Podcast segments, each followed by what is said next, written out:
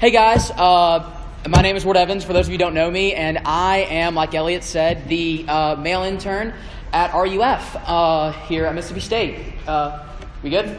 Sick. Okay, so Just a couple things about me to begin. I'm from Athens, Georgia. I graduated from the University of Georgia, and I am incredibly nervous. Like, wow, just really, really nervous. It looks like there are a lot more of y'all from here up front than it did when I was sitting in my seat, so that's good. So if you see me up here and I am struggling over words or forget how to speak entirely, you might think to yourself, wow, Ward must be very nervous and also must be really bad at public speaking. And you would be right on both of those counts. But another reason why I may be having trouble is I actually have a stutter, so which comes in handy for public speaking. It works really well for that. So if you know I'm having some problems here, just bear with me. I'll try to not elongate the sermon and have you guys out of here by no later than 10:30. In keeping with the Old Testament theme we've been in this week, we're going to be in Zechariah chapter 3. Zechariah is, of course, one of those minor prophets that no one really knows exists, much less like reads. But it's got this amazing picture of the gospel in the third chapter. So if y'all will follow along with me, we'll dive in. Then he showed me Joshua the high priest standing before the angel of the Lord, and Satan standing at his right hand to accuse him. And the Lord said to Satan, "The Lord rebuke you, O Satan. The Lord who has chosen Jerusalem rebuke you. Is not this a brand plucked from the fire?" Now Joshua was standing before the angel, clothed with filthy garments.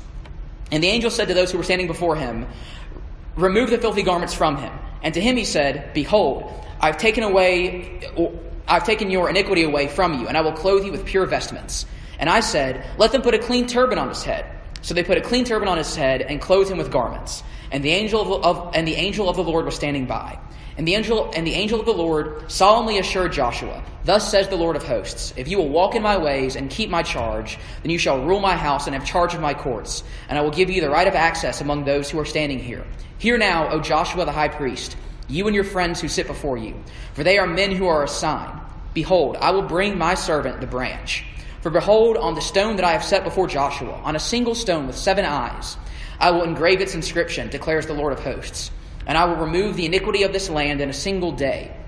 In that day, declares the Lord of hosts, every one of you will invite his neighbor to come under his vine and under his fig tree." Will we all pray with me? Dear Lord, thank you for this day. Thank you for bringing us all here together tonight. God, I pray that you would just give me words to speak, and that you would give everyone here eyes to see and ears to hear what you have for us in this passage. In your name we pray. Amen. So have y'all ever experienced something that was bad, or you thought was bad, but that, you know, with a little bit of separation, some years, it ended up actually being good for you? Well, I've been through a lot of those experiences, but one that sticks out to me is when my family moved from Tuscaloosa to Athens. So I was born in Athens, but when I was, but I lived in Tuscaloosa for about 10 years. Now, don't worry, I was never an Alabama fan. Never have been, never will be. But I loved Tuscaloosa. You know, I loved the people there. I made a ton of friends and had all these memories, and it was great. And I never thought about leaving. My parents, however, who are, as Elliot said, sitting right back there, they had different ideas. They always considered Athens home. And so one day when my dad got a job that would allow him to live and work anywhere in the Southeast, I was told out of the blue, "Hey, we're moving to Athens." And I did not take that very well. I was enraged. I was sad. My parents were ruining my life. I was never going to have the same kind of friends in Athens that I had in Tuscaloosa. I was never going to enjoy Athens the same way I enjoyed Tuscaloosa. And to top it off, the one thing I was looking forward to, which was that Athens had a Zaxby's, that went away because about 2 months before we moved, they put a Zaxby's in Tuscaloosa. I kid you not. So at that point, what was the point of moving anyway? Well, Mom and Dad didn't see it that way, and they didn't really give me a deciding vote in the matter for some reason. So we packed up and we moved to Athens. And I can honestly say it was one of the best things that's ever happened to me. I mean, I made such good friends, and I had all these experiences. And I mean, who I am as a person would not be the same today if I didn't move over to Athens. And And how common is that? You know, how often do we go through things, you know, sometimes things that include very legitimate, very real suffering and sadness. But, you know, when we look back, we realize that it was good for us. It's what we needed. Well, it goes to show us that it's difficult for us to have a vision for what God's doing in our lives while that's going on. And that's kind of where we find the Israelites here. In this chapter, they've just gotten back, done with like 70 years of exile in Babylon, and they don't really know what's next. Excuse me. And in this vision, God wants to give them a vision of what his plan is for them. And he gives them that vision by looking at three truths. The first truth is their uncleanness due to sin. The second truth is his unobstructed plan and power. And the third truth is his unending provision. And yes, this is an RUF sermon, so I had to have 3 points, and they all had to begin with the same letters. I think I would get fired if I didn't, so I should be good. So let's begin by looking at the Israelites' uncleanness due to sin. So the vision opens up with Joshua the high priest standing in heaven, clothed in filthy garments. Now, the Hebrew word there, I'm not a Hebrew scholar, but what I've read is the Hebrew word there more literally translates to excrement stained. So usually the high priests would go to the temple, and they would go into the temple in these ornate garments, and they would go on behalf of the people to kind of to atone for the sins of Israel. But here we see him in heaven, clothed in garments stained with feces. So he's stained not only with his own sin, but with the sin of all the people of Israel. And those sins make him unclean. Now, for a little bit of context, the 7 years of exile that I spoke of that the Israelites had just been through, that began with this brutal siege of Jerusalem, and they were in Babylon for 70 years. And when you hear brutal siege of Jerusalem, I'm afraid that we might kind of like gloss over that and have an idealized, you know, like Veggie Tales throwing slushies off the wall of Jericho at people. This was, if you read the book of Lamentations, this was terrible. I mean, Lamentations talks about cannibalism within the walls of Jerusalem. It talks about massive loss of life and the glory of God leaving the people and leaving the temple. This was quite literally an apocalyptic event for the Israelites, and that God made very clear was a judgment on them because of their sin. So when the remnant, when Zechariah and Joshua and everyone else got back to Jerusalem, you might think, okay, they just went through 70 years of pretty hard times. They should have learned by now. They definitely haven't. One of Zechariah's contemporary prophets, Haggai, which is another minor prophet, who I've read, I don't even know if it's fine. So he tells us in his book that the people were much more concerned with building up their own name and their own security and their own kingdom than building up God's kingdom, which they would do by building the temple. And this just goes to show us how pervasive and persistent sin is. Even when we know better, even after we're chastised for it, we still sin. I mean, have you ever put food dye in a cup of water? Sin is a little bit like that. In the same way that the food dye permeates every bit of water in that cup, sin permeates every bit of us. And what God wanted people, and what God wanted the Israelites to see through the judgment of exile, was that sin always necessitates a judgment. There has to be a payment for sin. Now, a lot of times I'll read the Old Testament and I'll get kind of annoyed at Israel. I'll be like, oh my gosh, guys, you're so blockheaded. God is leading you by a pillar of fire, and he's doing crazy lightning things, giving you all these like warnings and things, and you're still sinning. What is wrong with you people? The unfortunate thing is we're just like that. Sin is always in us, and we're always in sin. And the sad thing is a lot of times we don't seem to care, or at least I don't seem to care. You know, we don't really think sin is as big of a deal to God, or as big of a problem in us as it actually is. And it reminds me of a scene in The Fellowship of the Ring. If you haven't read those books or watched those movies, honestly, don't listen to me. Go do that right now. But the main character of the series, Frodo, has this ring. And he's getting chased around by all these riders in black, and he doesn't know why they're chasing him, and they're terrifying. He and his buddies have been chased for days, and it's like they're like terrified. They don't know what's going on. But they finally get to this tavern. They finally kind of like let their hair down, chill, start to relax. And they meet a guy named Strider. Strider's this like brooding, angsty character some stuff happens that I won't go into because I'm trying to restrain myself. And Strider eventually takes Frodo, grabs him up, whisks him away, throws him into his room, and begins to interrogate him. And he finally asks Frodo, "Are you frightened?" And Frodo, in being impressively honest, says, "Yeah, I am frightened." And that's at the point when we would expect Strider to be like, "Oh, don't be scared anymore. I'm here," or something like that. But no, Strider locks eyes with him and goes, "Not nearly frightened enough. I know what hunts you." Which is A, one of the coolest lines ever, but B, really exemplary of how we treat sin. Whether through a lack of knowledge or through a lack of care, we a lot of times don't think sin is that big of a deal. But God knows it is. God, like Strider, knows the danger that they're in and knows the peril that we are in. And like Elliot was saying a couple weeks back, God since the beginning of time has told Cain, sin is crouching at your door and its desire is for you. But how much thought do we give to our sin? You know, how much are we broken by it? Do we think about the gravity of our sin? You know, if we do stop and think about ourselves, we kind of come to think about if we stop and think about ourselves, we come to realize how messed up we are, which is probably why we don't stop and realistically think about ourselves often.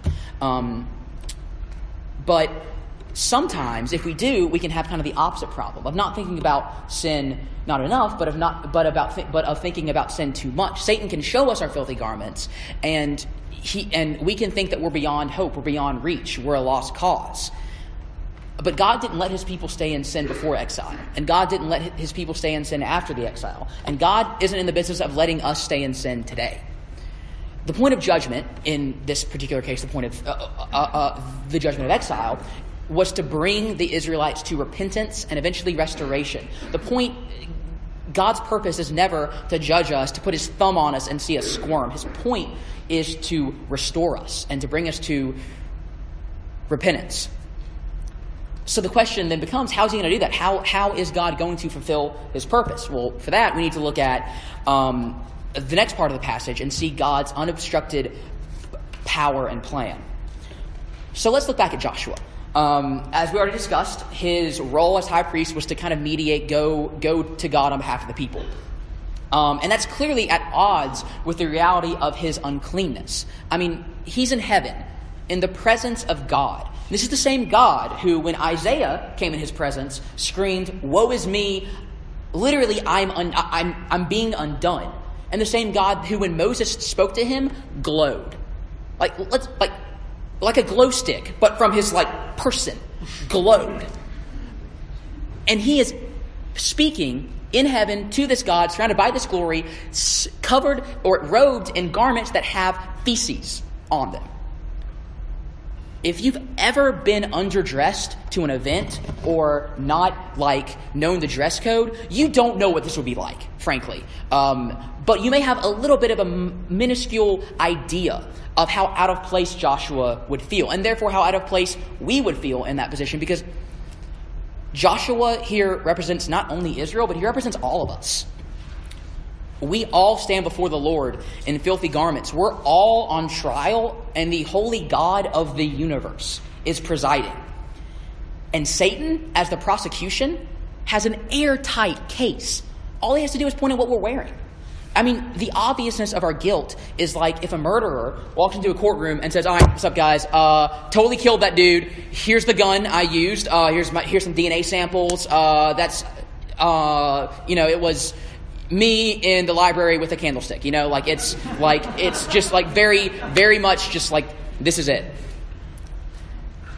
And if we're honest with ourselves, if we're truly honest with ourselves, if we were to imagine ourselves in that position, that's exactly what we would say, because we would be faced with the reality of our brokenness and our sin. We're guilty. Satan knows we're guilty. We are objectively guilty. So the question then becomes, where do we go from here? What's next? Have you ever seen those Facebook Jesus memes? I promise it's going to turn back. Promise. I'm not just up here talking about memes. So they're like, usually, you know, you're like random aunt you've never spoken to or whatever puts them up, and they're like of Satan and Jesus arm wrestling, or like Satan is supporting certain political candidates and Jesus is supporting other political candidates, and it's you just kind of like roll your eyes and go on your merry way. There's one in particular that I remember that really stuck with me though, and it's a text conversation between Jesus and Satan, and it starts off and Satan's like ha ha ha, and Jesus is like, why are you laughing? And Satan's like, because the person reading this claims to be your child, but they won't even type amen or share this post. And Jesus is like, nuh-uh, they are my child because they will both type amen and share it. And then Satan comes back with, well, I guess we'll see. But, you know, if they don't do at least one, then they're my child. And I can just like see Jesus passive aggressive going like, yeah, uh-huh, we will see. We will see, definitely. He's going to do it. He'll do it. Which is insane. And, you know, honestly, I think I didn't type amen or share, so I don't, I'm probably not, you know, qualified to be up here before you guys. But sometimes that's how we think, though, you know, right? Sometimes we think, oh, man, God and Satan are warring, and if it's not an equal contest, then it's a battle, and oh man, I hope I choose the right thing, Jesus. Oh no, I hope like Jesus ends up winning in the end. Oh gosh, it's stressful. But that's not at all what we see in the passage, is it? In the passage, Satan literally isn't even given the chance to speak. In verse 2, just the second verse of the chapter, God rebukes Satan and casts him out. Let's go back over this. Satan has an airtight case. By rights, Joshua doesn't even have a right to be in the room because of his obvious guilt. And God doesn't even listen to what Satan has to say. He just says Joshua is a brand plucked from the fire, which is imagery that simply indicates that he's being saved from judgment. And that's that. It's done. But the best news is that actually that's not that. It's not done. It gets better because God doesn't just cast Satan out. He commands that Joshua's robes be removed. And he doesn't just command that Joshua's robes be removed. He commands that he be clothed in new, pure vestments. So Joshua's sin, his shame, his guilt, it's all taken away. And it's replaced with God's righteousness. And then you hear Zechariah in verse 5 yell out, put a clean turban on his head. And God does that too. Joshua doesn't do anything. Zechariah doesn't do anything, and God doesn't ask anybody for permission. He just commands it to be so, and it is. God wants to show us that his plan is not simply to judge us. His plan is to restore us, to take away our iniquity, our shame, our guilt, our sin, and clothe us in righteousness. And this scene is right in line with Romans 8:33 through 34, in which Paul asks, who shall bring any charge against God's elect? It is God who justifies. Who is to condemn?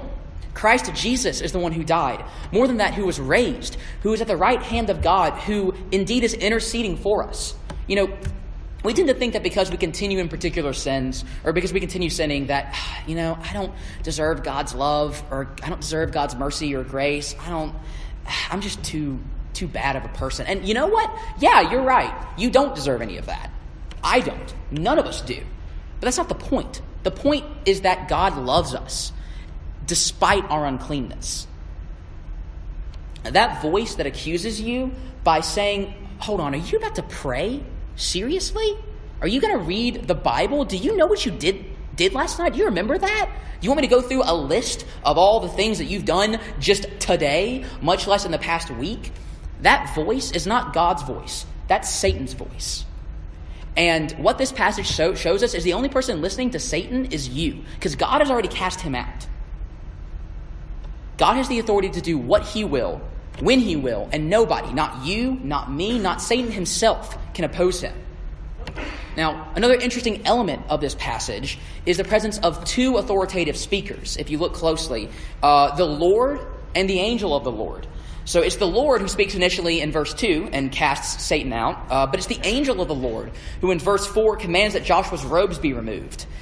And that new robes be given to him. He's the one who sits in judgment. He conveys the Lord's message to Joshua and Zechariah in verses 6 through 10. And he's the one who proclaims the coming of the branch. And the branch is an interesting character as well. The branch, it said in verse 9, is going to remove the iniquity of the land in a single day. And in verse 10, the imagery of people sitting under vines and fig trees is simply indicative of the lasting peace that the branch is going to bring. So the question is, who is the branch? To answer that question, we need to look at God's unending provision. Now, it's clear that Joshua and the priests aren't the branch, because it explicitly says in verse 8 that they're a sign of the coming branch. They're like him, but they're not him. The branch is spoken of elsewhere in the Old Testament in a bunch of different places, but it's spoken of specifically in Isaiah 4 and Jeremiah 23. Now, Jeremiah 23, 5 through 6 says, "Behold, the days are coming, declares the Lord, when I will raise up for David a righteous branch, and he shall reign as king and deal wisely, and shall execute justice and righteousness in the land. In his days Judah will be saved, and Israel will dwell securely. And this is the name by which he will be called. The Lord is our righteousness." So, in Isaiah 4, the branch rules over a people who have been purged from their sin. So, then that begs the question, all this stuff kind of begs the question, how is this all going to happen? If the branch rules over people, and people are all as unclean as Joshua, how will people be purged from their sin? Well, Zechariah 13:1 kind of ties all this together. It ties together Jeremiah 23 and Isaiah 4 and Zechariah 3, and it tells us how this will happen.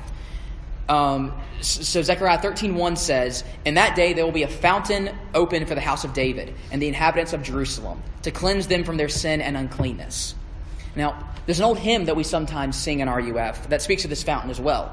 It's called, "There is a Fountain Filled with Blood." Now, if you're new to RUF, I get that imagery is kind of strange. But bear with me. The opening line goes like this. "There is a fountain filled with blood drawn from Emmanuel's veins, and sinners plunged beneath that flood lose all their guilty stains." Friends, Emmanuel, Jesus Christ, is the branch. He took the punishment we deserve. He paid for our sins on the cross. He intercedes for us at the right hand of the Father, and he will come one day to judge all of mankind. And the really cool thing is, and I'm no theologian, so if a couple years from now you find out that your old intern was wrong, please don't hate me. But the consensus of actual theologians who actually went to seminary and actually know what they're talking about, the consensus is that the angel of the Lord here is actually the pre-incarnate Jesus. So what we then see is even before he came to earth, he was already judging in power and righteousness and holiness and truth, yes, but he was also judging in grace and mercy and love. Which begs the question, how can he do this? What gives him the right to declare that our sins are forgiven? God has gone to great pains through the judgment to show the Israelites that sin always necessitates a payment. There has to be some sort of judgment for sin. So how is Joshua, who was clearly guilty, how is he pardoned? Hebrews 9 tells us how. Good. It begins by discussing how the high priests at the time, historically, they would go to God to atone for the sins of the people. So on the Holiest Day in all of Judaism, the Day of Atonement, they would go into the temple. It was the holiest place on earth. That's where God resided. Within the temple, they go into the Holy of Holies. It was the holiest place in the temple. It's where God resided. And then within the Holy of Holies, they'd go to the mercy seat. It was the holiest place in the Holy of Holies. It's where God resided. So to go back through that, they went to the holiest of holiest of holiest places on earth. And they would sprinkle blood on the mercy seat where God resided to atone for the sins of the people. Hebrews 9 continues by saying, "But when Christ appeared," or no, hold on, this is important. They'd have to do this year in and year out. Every single year, they'd have to go back in and they'd have to atone for the sins of the people. Hebrews 9 continues by saying, "But when Christ appeared as a high priest of the good things that have come, then through the greater and more perfect tent," and tent here is a reference to the tabernacle, which is a precursor of the temple. So when you hear tent, think temple. "Then through the greater and more perfect tent, not made with hands, that is not of this creation, He entered once for all into the holy places, not by means of the blood of goats and calves, but by means of his own blood, thus securing an eternal redemption.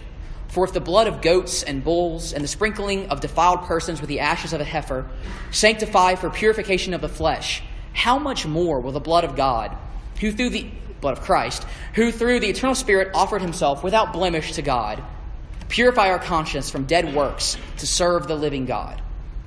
And y'all, what good news. Christ died once for all. All your sins, all your shame, all your failures have been nailed to the cross. And not just the ones that you've done, mind you, but the ones that you're going to do. You see, Jesus didn't die to give you a clean slate that now you've got to keep clean and maintain. No, he died to give you a righteousness that you could call his own, his righteousness that you could call his own. Just like Jeremiah prophesied in Jeremiah 23 that we just read, the Lord is our righteousness. Jesus died to give you a righteousness that is his, but that you can eternally call yours. And since he has to give us that righteousness, that means we can't go get it on our own, which is possibly a little bit discouraging, but I think it's the best news in the world, because that means that we can't do anything. We don't have to do anything to get it. And so that means that our identity isn't in what all the things we so often use to justify ourselves or to make ourselves okay.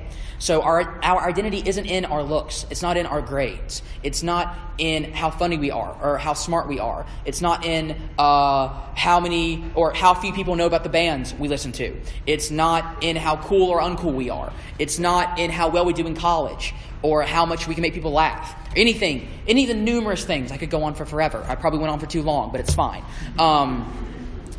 So the numerous things that we put our hope in, our identity isn't in that. If you believe in Jesus tonight, his righteousness is yours.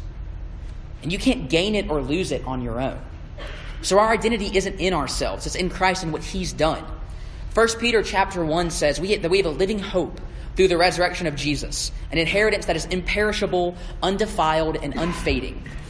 Your sins have been forgiven, and when God looks at you, he doesn't see you. He sees Christ's righteousness as your own. Satan stands ready to accuse you today, yes, but just as we saw in Romans 8, Jesus intercedes for you. He is even now at the right hand of the Father, pleading your case, not based on you, but on the merits of his blood. And tonight, if you haven't trusted in Jesus, that righteousness can be yours too. Now, in a room this big with this many people, I'm sure there have to be some people who are, if not literally, then metaphorically rolling their eyes, not buying anything of what I'm saying. And if that's the case, awesome. I'm really glad you're here. Allie and Elliot and I would love to talk with you. But in closing, I'd like to ask you a question. On some level, don't you wish it was true?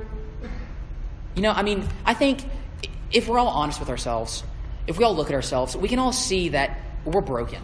There's something wrong with the world, with us. Don't you wish there was some way to be made whole again? A way to be free from the pressures of always having to excel, to perform, to be the best, to be the most whatever. You know, in Greek mythology, there's a guy named Sisyphus, I think I'm pronouncing that right, who was doomed to, for all eternity, roll a boulder up a hill. And he would roll it up the hill, and it would roll back down. And he'd roll it back up, and it would roll back down. Over and over and over again until the end of time. And I think that in some ways, that's us. You know, whatever we put our identity and our worth and our value in, however we try to be okay, that's the boulder. And through toil and sweat and tears and blood and whatever, we push that up onto the top of the hill, hoping that when it's up there, we're going to be okay. And it gets to the top. Oh, shoot. Jeez, we're fine. And it gets to the top. And we feel like okay for, you know, maybe half a second. But then all it takes is one criticism, one party you're not invited to, one, you know, situation or scenario where you're not the prettiest, funniest, smartest, whatever person in the room. And the boulder comes tumbling back down. And we've got to go through all the work of pushing it back up the hill, hoping, desperately hoping that this time it'll be different. This time it'll stay up there. But knowing on some level that it never actually is going to. And friends, if that's you tonight, if you identify with that struggle of constantly trying to prove yourself valuable or worthy, then I want to tell you that Jesus came to save you from that struggle. In Matthew 23, Jesus says, "Come to me, all who labor and are heavy laden, and I will give you rest. Take my yoke upon you and learn from me, for I am gentle and lowly in heart, and you will find rest for your souls. For my yoke is easy and my burden is light." Friends, the only one making you work for your value is you. Jesus offers you endless value, love, righteousness, peace, and security. That's what God wanted that's the vision that God wanted the Israelites to have. And that's the vision that God wants us to have tonight. Let's pray.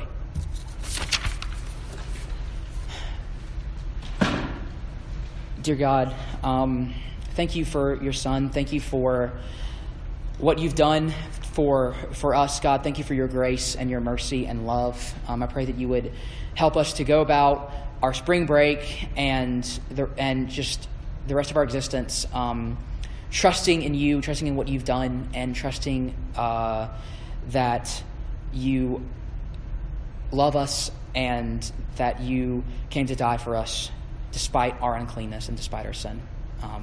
Keep us all safe over spring break and bring us all back together safely after. In your name we pray. Amen.